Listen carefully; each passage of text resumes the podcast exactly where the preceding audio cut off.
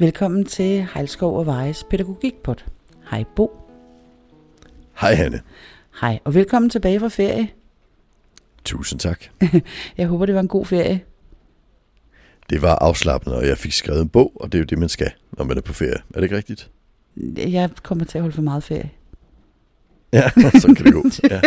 Ellers havde der været mange bøger fra min hånd.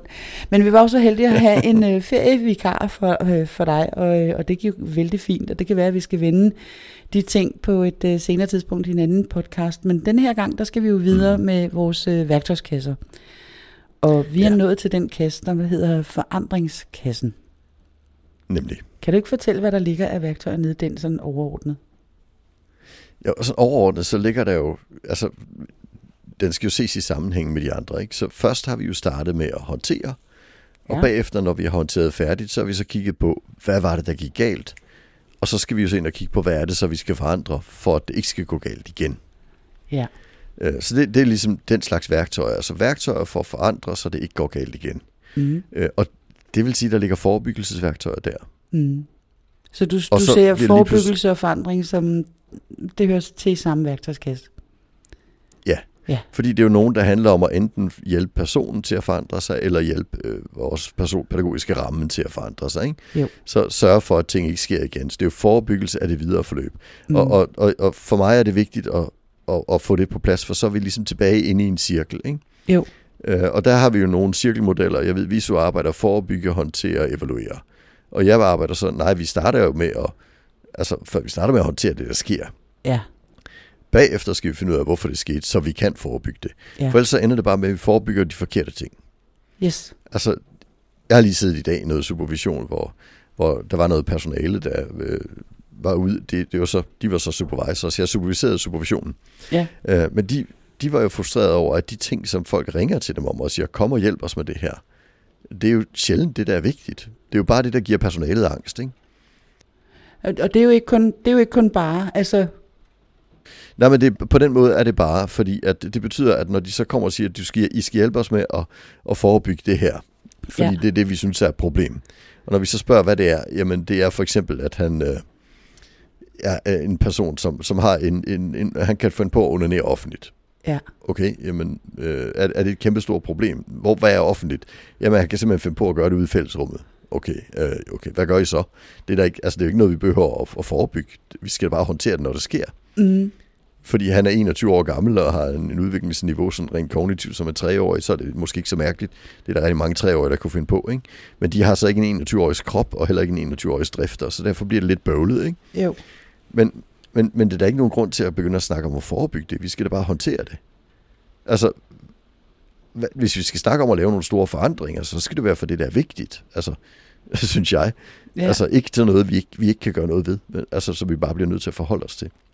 Og der er det netop, jeg siger, vent med at snakke forebyggelse, til vi ved, hvad det er, der er nødvendigt at håndtere. Når vi ved, hvad det er, der er nødvendigt at håndtere, vi har kigget på, hvad er det så for nogle faktorer, der gør, at det her opstår, så kan vi begynde at snakke om, om vi kan forebygge det. Altså, jeg oplever tit, at der kan være øh, usikkerhed på, om, altså fra personalets side, fordi jeg kan godt forstå, hvis, hvis det er ting, som man ringer om til nogen, som skal hjælpe en, det er jo de ting, der fylder. Altså det er jo også noget af det, jeg starter med, når jeg superviserer, ja. det her at spørge, hvad fylder? Og så henter man jo ting frem fra, øh, fra følelsesregistret, hvad har gjort indtryk, ikke? Altså det har vi også hørt en politiker sige for nylig. Det gjorde meget stort indtryk mm. at Mhm. tale med en om det her. Ja, jamen det er ikke det samme som Ja. at det hele billede, men, men det er jo klart, at folk ringer med noget, som der har fyldt, og som har bekymret, og gør jeg det egentlig godt nok? Og så kan man grave sig ned i det på den måde, og så synes jeg, så kommer mm. vi sådan bagom, fordi så viser det sig jo faktisk, at det kan være usikkerhed omkring, om den måde, vi håndterer det på, egentlig er okay. Ja, men meget tit så havner vi jo i, at det man så agerer på, det er der, hvor magtløsheden opstår. Ja. Og magtløsheden, den opstår gerne, når vi får lagt årsagen til adfærden det forkerte sted, for eksempel hos borgeren. Ikke? Så de ringer om det, de siger, han gør sådan her, hvordan skal vi få ham til at holde op med det? Mm. Øh, og, og, og forebyggelse handler så om det, Mm. fordi vi ikke egentlig har været inde og diskutere, hvorfor opstår det. Mm. Altså det er derfor, at vi bliver nødt til at lave evalueringen inden forebyggelsen. For ellers så ender det med, at vi, vi forebygger nogle ting, som ikke er så nødvendige, fordi vi kommer til at attribuere forkert. Altså lægge årsagen det forkerte sted. Altså det er der, hvor Så- jeg også så har for- sagt, observer og analysere og vurdere ja. og handle, ikke? Fordi ellers bliver det meget tit Ja, sådan, at man observerer og handler, observerer og handler, fordi det er sådan, det bliver sådan en mavereaktion, eller man skal kalde det, ikke? Ja. Og, og det er jo den, den der vurdering er jo en del af evalueringen. Ikke? Og når vi vel har lavet den, så kan vi sige, at han kommer til at gøre det. Det er fordi, han er 21 år gammel, men han har et, et, et udviklingsniveau som en treårig, øh, og, og drifter som en 21-årig, og han ved ikke rigtig, har ikke rigtig styr på, i hvilke situationer man gør hvad. Og så kommer han lige til at hive sjoveren frem ud i, i, i, i fællesrummet. Ikke? Mm. Øh, og i stedet for så at snakke om, hvordan forebygger vi det, så siger vi, hvad gør vi så, når det sker? Så siger vi lige, hej Søren, skal vi ikke lige gå ind til dig? Ja. Ikke? Jo. Og så har vi håndteret det på en god måde. Og så behøver vi ikke at snakke mere om det. Nej. Altså, og, og, og, og der, der er det vigtigt at netop få lavet de bedømninger, før vi går i gang med at forebygge. Ellers så ender det nemlig med, at vi sidder der og, og, og snakker om, hvordan kan vi få ham til at holde op med det. Det er der rigtig meget forebyggelsesarbejde, der gør, og det kan jeg slet ikke forstå. Nej, altså der, siger der er jeg- det næsten kun medicinsk kastration, ikke? Altså, der kunne forebygge, Ja, ja, men det handler jo om at komme ja. frem til, hvordan håndterede vi det, og, og når vi evaluerer ja. på det, jamen, har vi hjulpet ham med at have nogle strategier? Altså, jeg har haft en rigtig skøn knæk på et opholdssted, som var helt tosset med gummistøvler. Øhm, mm. og, og altså, det, det, så blev han virkelig i godt humør, ikke også? Øh, og det, det fik Mhm. vi jo fikset ved, at der var også gummistøvler inde hos ham selv. Altså, så var han fri for at opsøge Det fællesarealerne, er ikke? betydeligt lettere. Ja, Ja, Ja, så, så det var så det. Ja. Og så kunne vi så arbejde videre med nogle andre ting. ja. Ja. Og, og, og det er derfor, jeg siger, at vi skal først lave en, en evaluering, hvor vi forholder os til, har vi kommet til at lave noget moralsk bedømning her, eller kommer vi til, eller kommer vi til at lave en faglig bedømning, som vi burde gøre. Ikke? Og den, den vurdering bliver vi nødt til at lave, før vi forebygger. Så derfor siger jeg, at først håndterer vi det, der sker, så kigger vi på det, og bagefter kan vi begynde at lave de forandringer, der skal til, for at det ikke skal ske igen. Så forebyggelsen bliver specifik, i stedet for en generel forebyggelse. ikke? Ja, nemlig, og der skal, hvis, altså, der skal vi væk fra at moralisere. Øhm, der skal vi over i at kigge, mm. er der Mhm. noget etisk i det her? Selvfølgelig er der det, fordi at det bliver jo en krænkelse af de andre, øh, både medarbejdere og borgere, der er ude i fællesarealet, ikke? Så, så, Ja, så vi skal også lige omkring Det kan det være, etikken. det behøver det ikke at være. Det, ja, ja, ja, men, men det gør vi jo altid, og den største etik, det handler jo netop om, at vi finder ud af, hvad vi kan gøre, i stedet for, hvad han burde gøre. Ikke? Jo, netop, altså jeg havde også en, Ja. en medarbejder engang, som øh, altså, arbejdede en til en med en borger, øh, og han gemte sig pludselig sådan en halvvejs banereol og stillede sig op og lavede helikopteren. Øh, og det, ja. det blev meget voldsomt for, for vores medarbejdere der, ikke? så det måtte vi selvfølgelig håndtere. Der var masser af etiske dilemmaer i det, vil jeg sige. Ikke? Øh, og der, Ja, der, var, der var brug for, at vi lige fik bearbejdet den og lavet nogle bedre planer omkring den indsats. Ikke? ja, og på den anden side tænker jeg, at man er jo også på arbejde, ikke? Altså, så, så det er jo, hvad det er.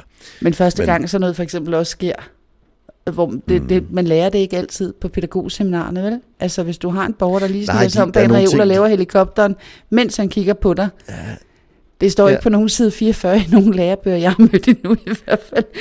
nej, Nej. men så håndterer vi det, og så kigger vi på, nå, var det et forudsigelig adfærd, hvorfor opstod det, ikke? og hvad, hvad kan vi så gøre, hvis vi synes, det er noget skidt at få det opstået. Så kigger vi på det, men, men vi gør det stadigvæk i den retning, for ellers så vil vi begynde at forebygge, at alle vores borgere kommer til at stå og lave helikopteren, og det vil være noget rigtig, rigtig svært arbejde at forebygge det generelt. Ikke? Jo, præcis. Så, så vi forebygger specifikt, når vi ved, at adfærden opstår. Og det, det er lidt vigtigt, når vi kommer til forandringskassen, at vi tænker sådan. Ikke? Jo. Så er der jo så nogle rum i den her værktøjskasse, øh, og de tre rum, vi har, de handler så om forskellige måder at arbejde på omkring det. Og det rum, jeg synes er det vigtigste, det er et rum, som vi kan kalde støtte. Ja. Og der skal vi lige definere det. Øh, Ja. jeg definerer det ud fra den gode øh, øh, Aristoteles, klog mand en gang i tiden, som sagde, at øh, han, han udtalte sig om børn og sagde, at øh, børn er ufærdige voksne, og de skal nok blive gode voksne, de allerfleste af dem. Øh, altså bare de får lov til at, at vokse op. Ikke? Ja. Og så siger han, at man kan tænke på det som blomster, der er, Ja. eller væk, planter. Ja. Der er simpelthen nogle planter, der de har bare brug for vand og næring, og så Mm. bliver det helt fint. Mm. Men så er der altså nogen, der er noget bitte skravl, Mm. og de har brug for en pind at støtte sig på, særligt når det blæser. Ja. Og den, den tanke omkring støtte, det vil altså sige, at støtten er ikke til for, at han om et halvt år skal være bedre. Støtten er til for, at dagen i dag skal gå på en god måde. Øh, der er bare rigtig mange, der ligger ned i det ord støtte, at, øh, at det er Ja. sådan, vi skal støtte i noget aktivt. Det er også et udsagnsord, at støtte, så er det fordi, der er noget handling. Ja. Og der tænker jeg, jamen øh, det der at stå øh, og holde sig lodret, når man er en lille plante, og man kan have en pind og støtte sig til også, ikke også? Der er handling også mm-hmm. Mhm. at blive stående. Men der er også noget andet, Ja. nemlig hvad er det for noget jord, som den lille plante skal gro i, ikke? Og det er det, som jeg kalder at understøtte. Altså på, på engelsk er support mm. også et ret bredt begreb, ikke? Så vi skal både støtte, men vi skal Ja, også altså det, er understøtte. jo- på de ikke? fleste, ja, på de fleste sprog vil det jo være det samme ord, ikke? Altså, øh, men, men der har vi på dansk den her lille, lille forskel. Og, men jeg tror, man skal tænke sådan, at vi, vi ikke kommer til at tænke, at nu skal jeg støtte ham i madlavning i tre måneder, og så kan han selv. Øh, nej, så er du i gang med at træne det, ham det er træning, madlavning. Ja, præcis. Så vi, så vi adskiller altså støtterummet fra træningsrummet. De to er simpelthen forskellige. Ikke? Jo, så støtte, det er det, der ikke, øhm, altså, der ikke har et, et mål, som, altså et slutmål. Ja, hvad skal der til for, at det er en god dag i dag? Ja. Ikke? Og så skal i morgen skal vi kigge på, hvad støtte og understøtte skal der så til i morgen, for at det er en god dag i morgen. Nemlig. Og i overmorgen skal vi så kigge på, hvad er det så for noget, der skal til i dag, for at det er en god dag i dag. Ja. Og så stabler vi de her gode dage oven på hinanden, og hvis vi gør det i 95 år, så er det et rigtig godt liv. Ikke? Det, jeg plejer at sige, at et rigtig godt liv, det er ligesom sådan en meget langt franskbrød, hvor at hver skive forhåbentlig skal være den bedste skive, den overhovedet kan være den dag, ikke? Og Nemlig. så til sidst har vi et ret godt ja. franskbrød. Ja. Ja, det, det er den måde, vi tænker. Ikke? Yep. Og, og der er det støtten, vi bruger som, som, som ramme der. Og de værktøjer, jeg lægger i min støttekasse, det er jo primært, jeg starter altid med de fysiske rammer. Ja. Altså, bor du på et ordentligt sted, og hvordan ser skolen ud, du går i, og alle de her ting. Ikke? Altså, er der taget hensyn til, om du kan holde til indtryk, og er der taget hensyn til, hvad, hvad, hvad form for lys er der, er det tilpas til dig, ikke? og Ja. er det så, du kan navigere socialt, altså i, i forhold til, hvor du skal gå hen og sådan noget. Er, er, og der er det faktisk ret spændende, at der, der kommer lige en ny undersøgelse. Dan Rippon, han har kigget på stress hos personale, Ja. og har fundet ud af, at fysiske rammer står for øh, den øh, næst største stressfaktor blandt personalet. Ved du hvad, så, så, skal jeg lige puske lort en lille smule, ikke? Ja. Fordi når jeg har indrettet, øh, altså, tager, lige, jeg tager lige en detur, før vi når frem. Altså, der er jo den her morsom med, at den eneste forskel på drenge og mænd, det er størrelsen og prisen på deres legetøjsbiler. Den kan du godt være med på, Bo, ikke? Mm, absolut. Mm. Øh, og så plejer jeg så at sige, ja, jamen, det er jo ikke anderledes med piger, det er bare størrelsen og prisen på vores dukkehuse. Mm. Og der er gået en lille indretningsarkitekt tabt i mig, og jeg har altid haft det sådan, at det må ikke gøre ondt i kroppen at gå ind i et lokale. Det skal helst være sådan, så lokalet krammer, og jeg har aldrig rigtig kunne sætte fingeren på, hvad det var. Så prøvede jeg at Mm. undersøge, om jeg er sådan en feng shui-fætter. Det er jeg ikke. Så tog jeg på et snuselkursus for at finde ud af, om jeg var sådan en snuselfætter. Det var jeg heller ikke. Jeg fandt ud af, at jeg er sådan en, der kombinerer snusel og feng shui. Det kan man så slå op, hvad er for noget. Så jeg laver feng snu. Øhm, og, Ja. og, og det, så det har faktisk betydet, når vi har haft gæster i, i virksomheden, der er kommet ind i de her lokaler, som jeg har indrettet ud fra, at jeg havde det sådan, at mit personale, eller de borgere, der måtte komme på besøg hos os, de skulle faktisk næsten føle, at de blev krammet, når de kom ind ad døren. At der var ikke noget i Mm, indretningen. det skal være der, rart. det skal være varmt, det skal være imødekommende, der skal ikke være noget, der støjer, der skal, må ikke være nogen farver, der gør ondt, det skal ikke, øh, der skal ikke være noget, der larmer, der skal ikke være noget, der overvælder dig, man skal heller ikke blive understimuleret. Det skal bare være sådan, Mm. mm. hum, når du kommer ind. Fing, snu. Og vi har Ja. simpelthen fået så mange gange øh, af gæster at vide, hvad det, jeg har gjort ved lokalerne, har simpelthen så rart. Og så bare op i loftet, prøv at se alle de der irriterende industri, du ved, alle de der lamper, der sådan er lagt op i de der rockwoolplader. Mm. Dem, dem har jeg simpelthen haft min mand til at pille ned alle sammen, og så har jeg lagt sådan en lysebrun pergamentpapir ned dem alle sammen, sådan så at lyset spreder sig bedre og falder lidt blødere og sådan noget, ikke? Altså, Mm. farven på væggen, folk tror, den er hvid, nej, det er den ikke, den er brækket over i sandfarve, ikke? Fordi det gør, det gør noget ved dig. Så det er jeg rigtig glad for, at du siger, at man har fundet ud af, fordi det ligger jeg også rigtig meget mærke til, at hvis arbejdsmiljølovgivningen, den var gældende ude på folkeskoler i Danmark, ikke? Så vil alle sammen få påbud Mm. lige med det samme. Rigtig mange af dem, ja. Ja. Så, så der starter jeg, jeg starter næsten altid der og siger, hvordan kan vi få det til at være sikre på, at det er rart og ustressende at være i lokalerne? Nemlig. Det, det er den billigste støtte, vi kan få, fordi det skal kun laves én gang. Ja. Altså pædagogik skal jo laves hver dag, ikke? Det, det er jo dyrt. Ja. Men, men tømmeren, han kommer kun én gang, ikke? Mm. Så der starter vi. Ja. Det næste, det er jo sanse hjælpemidler. Altså høreværn, alt hvad du ellers har brug for, ikke? Altså trykveste, kugledyner. De her ting, der gør, at du kan være, det er også støtte. Altså, nu Ja, kan nu er du meget over i det, mit- sensoriske, ikke? Og det, det motoriske, men det Ja, kan ja. også være sådan noget i skolerne, for eksempel, at man har sådan en læsepind og, og sådan nogle ting. Ja, ja, og, og, og man arbejder jo også med, altså cykelbænke i skolen arbejder vi med her i Sverige, altså hvor der er et cykel under, under så man sidder, kan sidde og cykle, mens man, Ja, vi har sådan nogle gynger, arbejder. fodgynger. Ja. Ja. Ja. Det kan man faktisk, hvis man ikke har det største budget, så kan man faktisk også bare fikse det med nogle cykelslanger. Ja, ja, Så- altså der er masser af måder at gøre det på.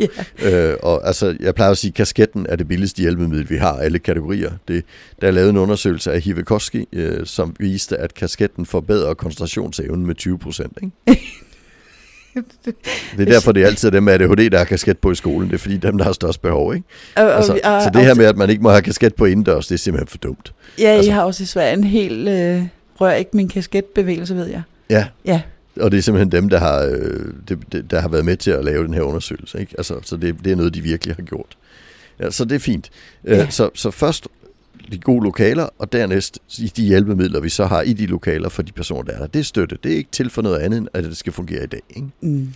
Øh, næste niveau, jeg plejer så at gå ind og, og, og snakke om, det er jo, hvordan arbejder vi så med, øh, altså med, med, med det følelsesmæssige miljø?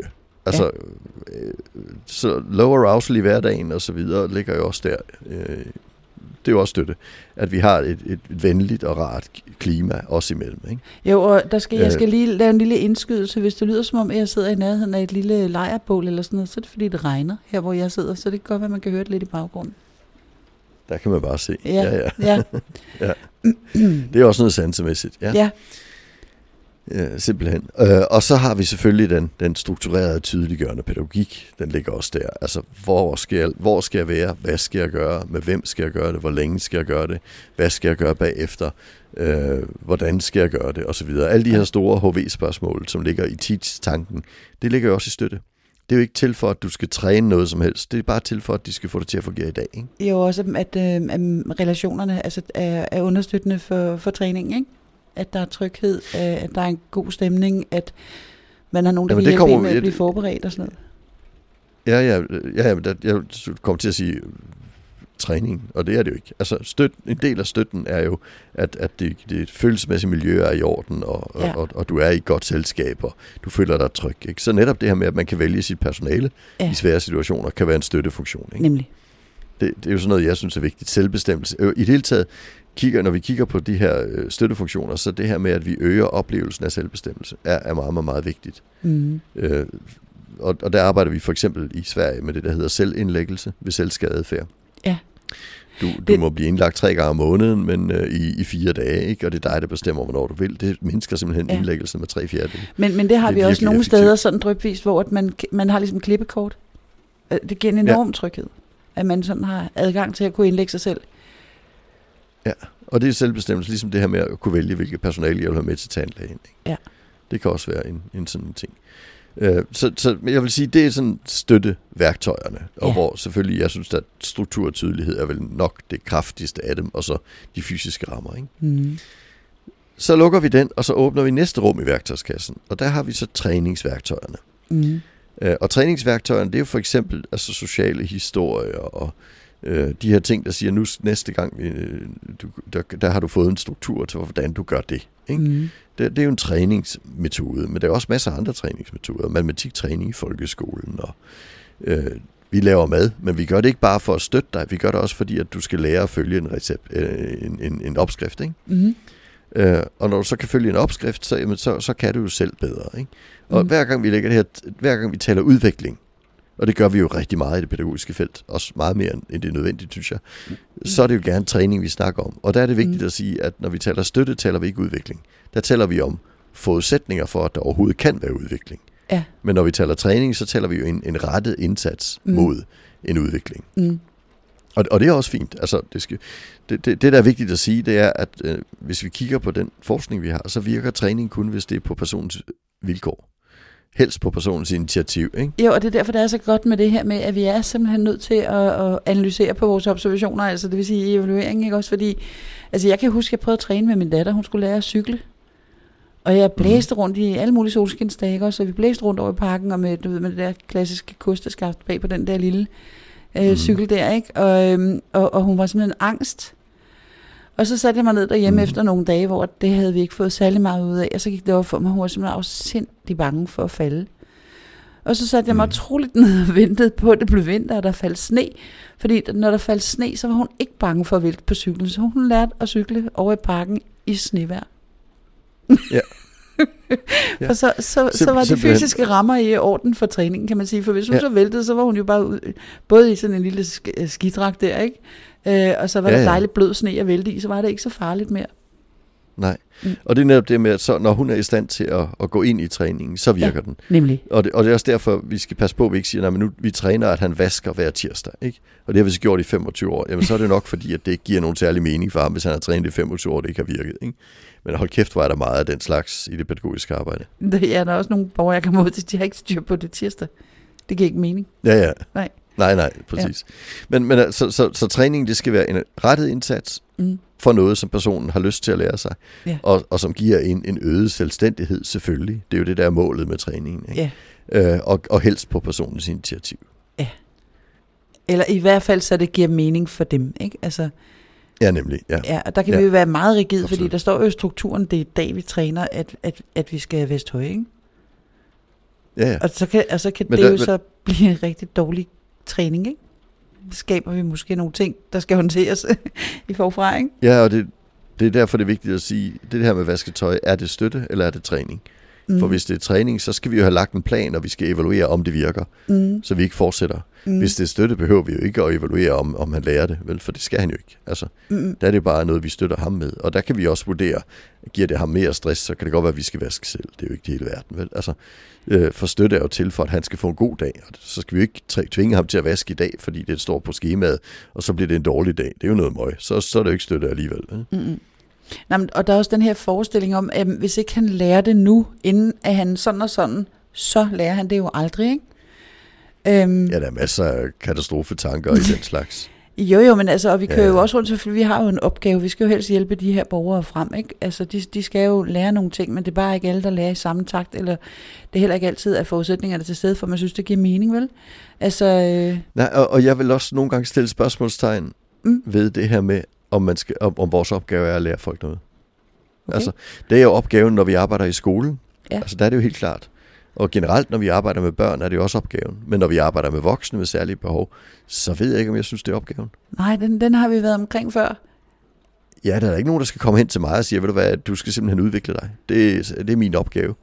så vil jeg sige, ved du hvad, det skal jeg nok selv bestemme. Ja. Ikke? Altså, øh, så, så nogle gange synes jeg, at nogle gange er det vigtigt at sige, når vi er på voksenfeltet, at det er støtten, der er interessant, og derfor træner vi gerne, når personen har lyst til det, personen har lyst til at træne, og helst på hans initiativ, fordi at vi, det egentlig ikke er en grundopgave i voksenfeltet. Og jeg ved godt, det gør ondt i mange pædagoger, fordi de er jo uddannet til at træne for udvikling. Ikke?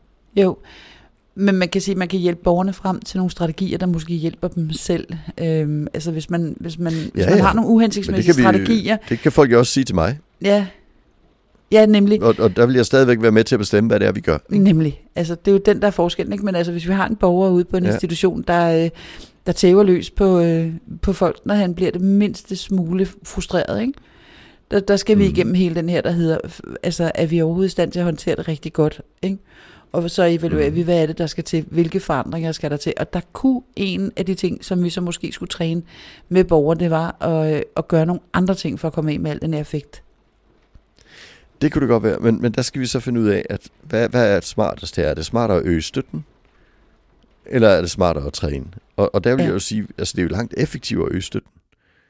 Altså, så, så skal du have en hurtig indsats, så er det jo støtten, vi øger. Så kigger vi på, nej, men der skal, han skal ikke komme ud i de situationer, hvor han, hvor han får det så skidt, så han begynder at, at, at kaste med ting. Ikke? Altså nu er jeg ude i nogle folk. særforanstaltninger, så jeg har faktisk øh, hjulpet en borger med, at vi nedsatte støtten. Det var fordi, at når normeringen var to til en, Mm-hmm. så, så ja. sad der jo så to søde pædagoger og var meget ops på borgere, ikke også? Altså, og det, altså, jeg sagde, det ville der jo heller ikke være nogen af os andre, der helt ville kunne være i, vel? Altså, så, Men, så, men der, der er det spørgsmålet, om du nedsætter støtten, når du går fra to til en. Altså fordi der nedsætter du antallet af personale. Nej, det gjorde jeg ikke. De støtte, skulle der være rent to. faktisk De, de, Ja, men den støtte, der rent... Men så kan den være, at en var uden for døren, ikke? Nemlig, nemlig. Men- den men- ene sad inde på Ja. kontoret, og den anden sad og var beskæftiget med nogle af sine egne ting, så ikke der var sådan fire øjne rettet mod borgeren, Ja. ja. hver gang han viste sig, ikke? Men det kan jo godt være, at det var støtten. For støtten er jo det, vi gør for, at han får en god dag i dag. Nemlig. Så det var støtten. så det var, øger du støtten ned for ved at mindske antallet af personale. Ja, præcis. nemlig. Det er støtten. Ja. ja men, men, men, men det, jeg mener, det er, det er at sige, altså, hvis vi skal få en til ikke at kaste med ting, så hvis vi kan løse det, så han ikke kaster med ting eller slår på folk nu, Ja. det er jo støtte. Men Ja. hvis vi snakker om, at han skal lære nogle nye strategier, det er jo Ja. træning. Ja. Og det vil jo helt logisk tage længere tid. Nemlig. Der vil være flere, der ryger på nogle hug, før vi er færdige med den opgave. Ikke? Ja, nemlig. Men det kan da godt være, at det er en rigtig god idé, men kun hvis borgeren han synes, at det er en rigtig god idé. For ellers så vil den træning være fuldstændig værdiløs. Ikke? Nemlig. Men der er mange af de borgere, jeg arbejder omkring, som selv bliver ulykkelige bagefter over, at de har mistet kontrollen, ikke? eller ikke kunne hæmme impulsen.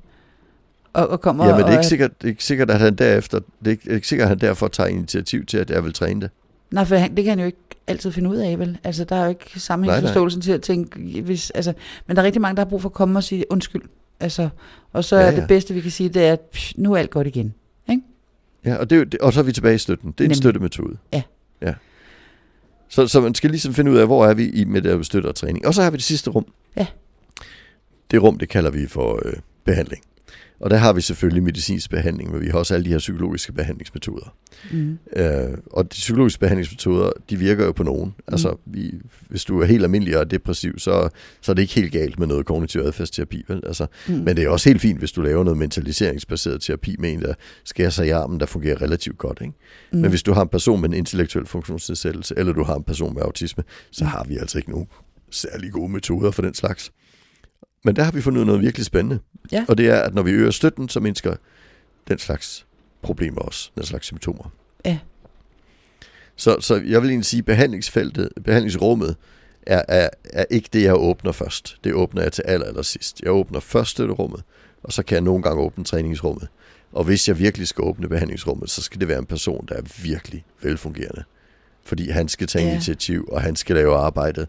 Øh, hvis, medmindre vi laver det med en ren medicinsk behandling. Og der, der vil jeg sige, at den medicinske behandling, vi laver med, med rigtig meget, det er, er egentlig noget, der hører hjemme i støtterummet. Altså, Mm. det har ikke nogen forandring på sigt. Det har egentlig bare forandring her nu. Ikke? Altså man kan sige, når vi går ind og, og laver terapi, så lægger vi jo også en forventning over på barnet, den unge, den voksne om at skulle forandre sig ved hjælp af den her terapi. Ja. Ikke?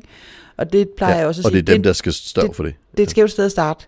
Altså vi skal først lige Ja. ja. tjekke rundt omkring, om har vi nu sørget for, at, at, at både jorden og blomsterpinden er der, ikke? og der er Mhm. nok solskin til den lille plante. Simpelthen, og, og, og så bliver vi også nødt til at sige, at når så folk siger, at det er pædagogisk behandling, det er ikke psykologisk behandling. Pædagogisk behandling er jo bare støtte og træning. Altså, så det behøver vi ikke at bruge behandlingsbegrebet til. Altså der kan Altså, jeg jo jeg godt gerne- falde lidt i bo og sige, altså den pædagogiske behandling, der skal til her, det er, at vi går ind og aktivt laver en stressreducerende indsats. Og der kan og noget af det jo være at hjælpe borgerne Ja. ja. med at, at bruge værktøjer til at blive klogere på deres eget stressniveau. Ja. Og arbejde Men, men med grunden det. til, at jeg siger, så skal vi kalde det træning, og så skal vi kalde det støtte i stedet for behandling. Ja. Og, og det siger jeg, fordi at ellers så kommer vi til at blande tingene sammen. Ja. Og, og når vi blander tingene sammen, så ender det altid med, at det er borgeren, der skal lave arbejdet. For det, Mm. det skal han i behandlingen, Mm. men det skal han ikke i støtten. Så Mm. derfor er det vigtigt at sige, hvor, hvor er vi i det her? Ikke? Jo.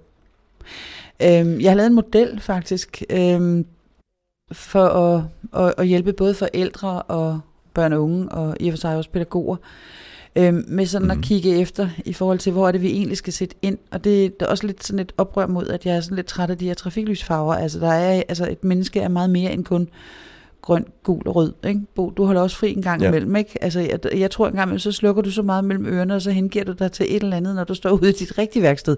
Altså ikke det, du rejser rundt mm. med, Mhm. men dit eget bilværksted. Ikke også? Mm. Øh, og der tror jeg, at du oplever, at du beskæftiger dig med noget, der er fuldstændig meningsfyldt for dig, og så på den måde, så, så restituerer du, så, øh, altså, så tanker mm. du lidt op, eller også så får du også lavet af. Altså, det, det er i hvert fald, du svarer til at sætte Mm. mm. iPhone i stikkontakten, det du laver, ude i dit bilværksted. Mm. Og det, det har jeg puttet ind i en model, som jeg kalder bistadmodellen. Øhm, og der er i det sådan en bistad, der er den nederste øh, boble, jeg har lagt Der tænker du på sådan en, en bistade, som er lavet af halm, som man Ja, havde sådan før i en- tiden, ikke? kurveflettet en. Mm. Ikke? Jeg har bare sat farver Ja. på, og den nederste, den er hvid, og, og det der er nederst, i nederste etage, der, der er et lille hul, fordi der kan bilen nemlig flyve ind med nektar. Og så kan den lige flyve en Mhm. etage op, så er vi oppe i det grønne. Det er der, hvor man kan udvikle sig, samarbejde, lære, træne og sådan nogle ting. Øhm, det er deroppe, mm. at bilen ligesom producerer honning. Og det er også derfor, det er det der, vi altid gerne vil have borgerne hen, ikke? At uanset om de er skolebørn, eller om de er øh, beboere på et der bliver lavet en kop espresso nedunder. Det beklager jeg meget. Nå, okay, ja. Øhm, hvad hedder det? Men, men så hvis ikke man kan holde ud at være i det grønne, så ryger man op i næste etage. Det er det gule. Den er heldigvis lidt mindre. Altså så den hvide og den brede tykke i bunden. Den grønne lidt mm. smallere og står og hviler godt oven på den hvide. Den gule, den er så lidt smallere endnu end, end den grønne. Ikke? Og det er der, hvor man stadig tror, man kan få nogle strategier at spille som fuck, fuck, fuck, fuck. Og hvis ikke det lykkes, så ryger man op i det røde, hvor der begynder tingene. Enten så Mhm. eksploderer man, eller imploderer man. Og så er jeg så puttet en sort Mm. på ovenpå igen, fordi forskellen på, når du er det røde, om du har selvkontrol, eller om du stadigvæk kæmper for at, altså om du kæmper for at bevare den, eller du har mistet den, der plejer jeg at sige forskellen. Der Ja, man det er fuld enten- kaos, ikke? Ja, Jeg er gået i sort, hedder det også på dansk, eller også man er oppe i det røde felt. Ikke? Altså det er sådan, ja. Men det, jeg præcis. godt kan tænke mig, at vi også får fokus på, det er det her med, jamen, hvad er fundamentet for, om, om det her, vi gerne vil med de her børn og unge voksne.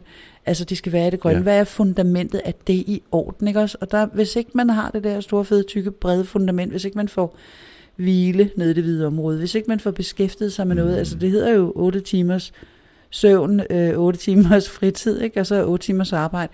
Hvis ikke vi også husker det, at, at der skal altså også nektar ind i systemet, før der er nogen som helst borger, der kan producere noget honning, så får vi problemer og udfordringer, og det er tit det, jeg kommer ud og skal supervisere omkring. Der er den der bistad, den er fuldstændig skrumpet ind ned i bunden. Der er ikke nogen port ind. Der kommer ikke nok nektar ind. Der er forventninger til, at borgere skal levere meget mere, end de egentlig kan. Og det betyder, at hvis man skrumper den nederste ind, så, så, så får vi sådan en omvendt en. Så står vi med en fireboldmodel i stedet for, så er der mest aktivitet i de øverste øh, lag. Og Ja. det kan man godt snakke med borgerne om, øh, dem der selv har sprog, men man kan også snakke med pædagoger eller lærere om det og sige, har vi egentlig fokuseret nok på hygge? Altså, får vi grinet nok Men- men- sammen? Får vi puttet nok Ja. vidt ind i det? Fordi altså, det, det, det har vi to også skrevet Præcis. bøger om.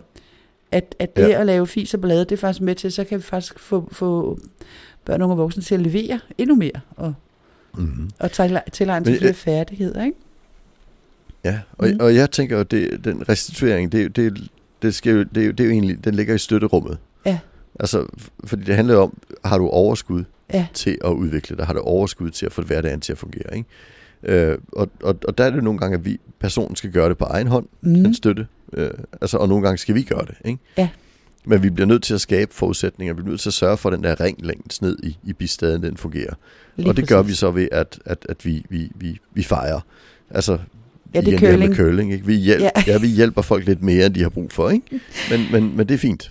Altså, fordi det gør, at der bliver sådan noget overskud til noget udvikling. Ikke? Ja, og det er der, vi er enige om, at, curling er en meget misforstået sport, ikke? fordi man fejrer kun, når der er behov for det. Ja, nemlig. Ja. Ja. Ja. Og, men, men, men der har vi så fundet ud af i forskning, at det hjælper så også at fejle lidt ekstra en gang imellem, så det er okay. Okay. ja. Bo, øhm, jeg synes, vi har været rigeligt rundt omkring i forhold til denne her værktøjskasse denne her gang, så jeg mm. tænker, Mhm. kan du ikke, når nu at vi altid har den her tradition med, at jeg åbner ballet, og du plejer at, at slutte af med at lave sådan et, et view hen over, hvad vi har talt om? Altså det, vi har talt om, det er jo den værktøjskasse, hvor vi har de pædagogiske værktøjer, forandringsværktøjerne eller forebyggelsesværktøjerne. Mm. Øh, og, og der har vi snakket om, at der er nogle værktøjer, som kun er til for at få en god dag i dag, og det er måske de vigtigste. Mm. Øh, og det er, hvordan vi indretter os, og den, den tydeliggørende strukturerede pædagogik og hjælpemidler, og hvad ved jeg. Mm. Øh, og så har vi kigget, og, og det er der, hvor vi restituerer og, og sørger for, at der simpelthen er overskud til udvikling. Mm. Så har vi kigget på, at vi også har en værktøjskasse, hvor vi har træningsværktøjer, for som er, fylder rigtig meget i skolen, og også i rigtig mange pædagogiske tilbud. Mm. Øh, og, altså, og der har vi ikke snakket så meget om, hvilke værktøjer det er, fordi vi træner at lave mad, og vi træner matematik og sådan noget. Ikke? Men Mm. man bliver nødt til at træne for at kunne, kunne lære noget. Mm. Og så har vi snakket om det her med en lille smule også med behandlingsværktøjerne. Ikke? Altså de, det sidste rum i værktøjskassen, hvor vi har de værktøjer, der hedder terapier og lignende. Mm. Og det, gælder, det der gælder for både træning og, og terapierne, det er jo, at det skal helst være noget, personen vil, og personen har valgt, ellers så får vi ikke ligesom effekt på det. Mm. Og så går vi tilbage til støtten. Det, det, det er det, vi har snakket om. Ja. Ja. Jeg deler den sådan lidt op i, at jeg, jeg er begyndt at sige, at, at, at være og at lære og at lykkes, ikke også? Øhm, Ja. og, og der er, altså, det her med, altså nogle gange så er det nok bare at være. Mm. Det er ikke altid, at man kan lære, men hvis man skal kunne lære noget, så skal man også først lykkes, ikke? Altså motivation er et resultat af at lykkes. Ja, altså du, træning, du, du, du laver ikke noget ved at mislykkes i træningen. Lige præcis. Altså hvis- du, går, hvis du går ud og løber, og så falder sammen efter halvvejs, så du skal ringe efter en taxa, det, træner du altså ikke, hvor god du er til at løbe på. Du skal ligesom lykkes for at lykkes, ikke? Lige præcis. Nemlig. For at lære noget af det, ja. Lige præcis. Ja. Ja. ja. Jamen, det har Fint været spændende, Bo. Mm-hmm. Ja, tak for i dag. Tak for den gang. Ja. Hej.